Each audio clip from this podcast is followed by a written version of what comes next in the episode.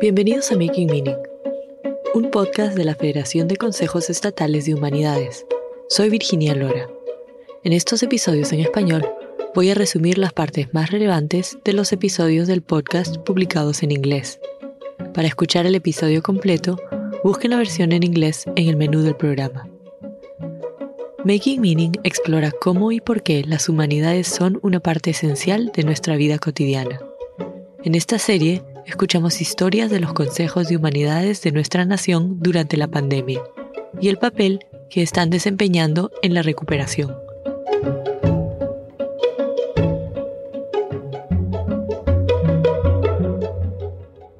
En este episodio, la anfitriona Sidney Boyd habla con dos invitados sobre cómo las historias que contamos sobre experiencias vividas, pasadas y presentes pueden confrontar el racismo y cómo el racismo opera a nivel estructural, institucional y personal. Primero, habla con Daniette Najoy, cofundadora del Black American Tree Project, un programa que enseña a las personas los legados del racismo a través de una experiencia inmersiva. Los participantes asumen diferentes roles y trabajan con un facilitador en un taller interactivo de 90 minutos diseñado para abocar un sentido de ajuste de cuentas con los orígenes de la esclavitud. Danieta comenzó el programa en el 2019 con Frida Epum y desde entonces han dirigido el programa en 10 estados diferentes, en varios países y en pueblos y territorios indígenas. La experiencia comienza con un árbol que representa a la familia negra. Al principio es exuberante, completo, conectado y abarca el África precolonial con los afroamericanos. Los participantes están sentados alrededor del árbol, conectados entre sí por un trozo de hilo y rodeados de fuerzas institucionales. Hay alrededor de diez fuerzas, dice Danieta, como el complejo industrial médico, la educación y hasta la sociedad en general, los cuales de alguna manera subyugan a la familia negra. Cada participante tiene guiones de diálogos y narraciones. Cada uno tiene un rol o un papel que jugar. Hay roles para las instituciones que han llevado a la devaluación de los afroamericanos, como un agente de bienes raíces. También hay papeles para aquellos que son afectados por fuerzas estructurales, como un propietario de vivienda. So there are people that are seated around this, this tree and they have a pair of scissors near them. So when they read their script, Danieta explica que a medida que las personas leen el guion para justificar la subjugación, los participantes toman tijeras y cortan el hilo que conecta a la persona afroamericana con un miembro de su familia, y esa persona es escoltada al borde de la sociedad.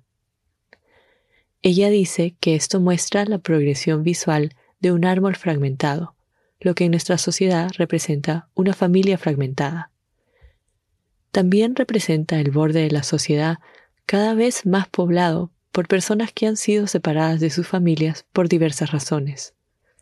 Para Sidney, este es un enfoque completamente nuevo de fomentar la empatía a través de la inmersión. Este fue el principal impulsor del Black American Tree Project, dice Danieta. Ella dice que si no estás cerca de un problema, especialmente el racismo y los efectos intergeneracionales de la esclavitud, es difícil empatizar. Esa es una de las razones por las cuales usan guiones. Crean otro nivel de aprendizaje y sentimiento que las personas dicen no haber experimentado antes. El desafío para Danieta y el proyecto será cómo sostenerlo en el futuro. Actualmente, Ohio Humanities ha proporcionado la beca que les permite continuar el trabajo.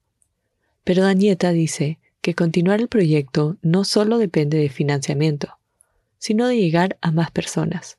Obviously, to me, there's still a great chasm of division in the country and people are in different spaces. But Danieta dice que todavía existe un gran abismo de división en el país, pero ellas quieren invitar a la gente a crecer y aprender. Ella dice que el proyecto funciona cuando las personas son completamente capaces de participar, sin ser alteradas por fuerzas externas como el trabajo o las actividades del día. I look at America really as a person and, and a body. Ella dice uh, que ve a los Estados Unidos como si fuera una persona y un cuerpo. Si ese cuerpo tiene disfunción o incomodidad, la persona necesita estar abierta y enfrentarse a sus problemas. De lo contrario, los problemas persistirán.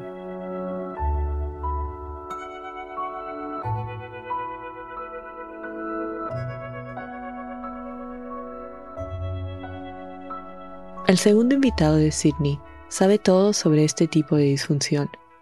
El doctor John Kuo Wei Chen es el primer profesor Clement A. Price en Historia Públicas y Humanidades y director del Instituto Price de la Universidad de Rutgers.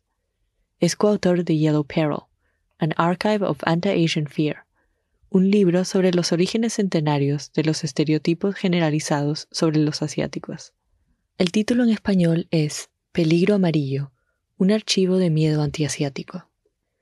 El trabajo actual del Dr. Chen se centra en la ecojusticia y el anticolonialismo. Recientemente ha estado estudiando las historias de despojo y esclavitud en el puerto de Nueva York. Dice que las condiciones previas a la esclavitud generaron riqueza en la región y también desplazaron a los pueblos indígenas. And for me, uh, coming to terms with those questions about the relationships to the land Dice que es importante aceptar las preguntas sobre nuestra relación con la tierra. Y desde una perspectiva indígena, no se trata solo del suelo, sino de las relaciones con todos los seres vivos. Por ejemplo, el gran bosque que se convirtió en los mástiles para los barcos coloniales europeos. El doctor Chen entiende los patrones de desplazamiento y alienación a un nivel personal en 1950, sus padres y su hermana mayor tomaron un barco de vapor desde Hong Kong hasta Seattle con unas visas de visitantes. Pero en 1950, la ley de exclusión a chinos todavía estaba en vigor. La ley solo permitía una cuota de 105 inmigrantes chinos por año, y esa cuota ya se había llenado. Sus padres decidieron tener un bebé en suelo estadounidense, y ese bebé era él.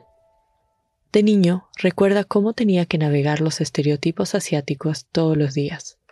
Fue a través de la investigación de la historia que él comenzó a aprender sobre personas e ideas fuera de lo que se incluía en sus libros de texto o en su experiencia cotidiana. Pero también se enteró de algunos de los orígenes de esas cuotas racistas, incluyendo la ley de inmigración Johnson-Reed de 1924, que según él fue impulsada por eugenistas que tenían su sede principalmente en Nueva York.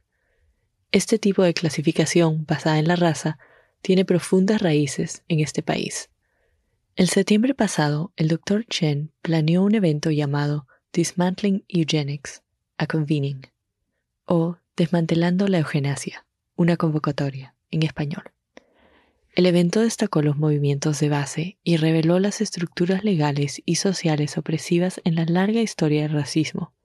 Reunió a poetas, artistas, escritores, organizadores, maestros y activistas de todo el mundo.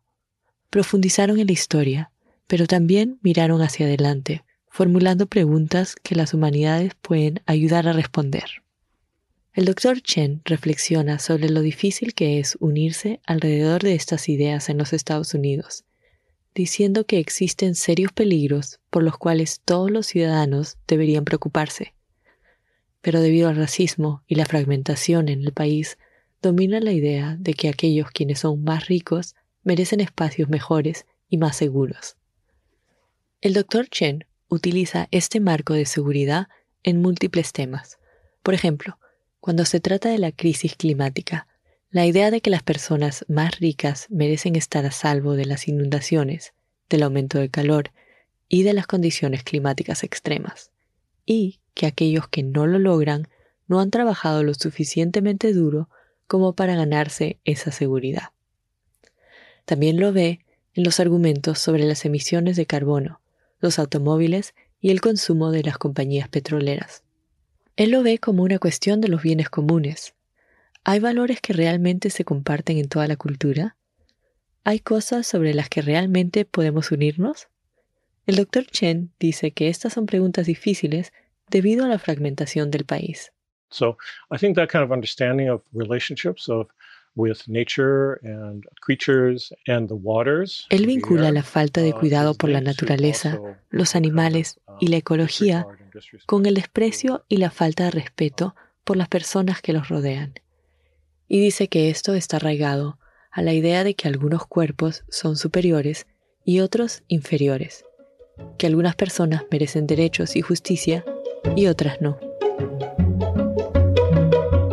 Making Meaning es un podcast de la Federación de Consejos Estatales de Humanidades y es parte de su iniciativa Humanities in American Life, que está generosamente financiada por una subvención de la Fundación Andrew W. Mellon. Para más información, visita statehumanities.org. Making Meaning es producido por LWC. Elizabeth Nakano es nuestra productora y Jimmy Gutiérrez es nuestro editor. Steven Colón mezcló este episodio. Cedric Wilson es productor principal. Jen Chien es la editora ejecutiva. Yo soy Virginia Lora. Gracias por estar con nosotros.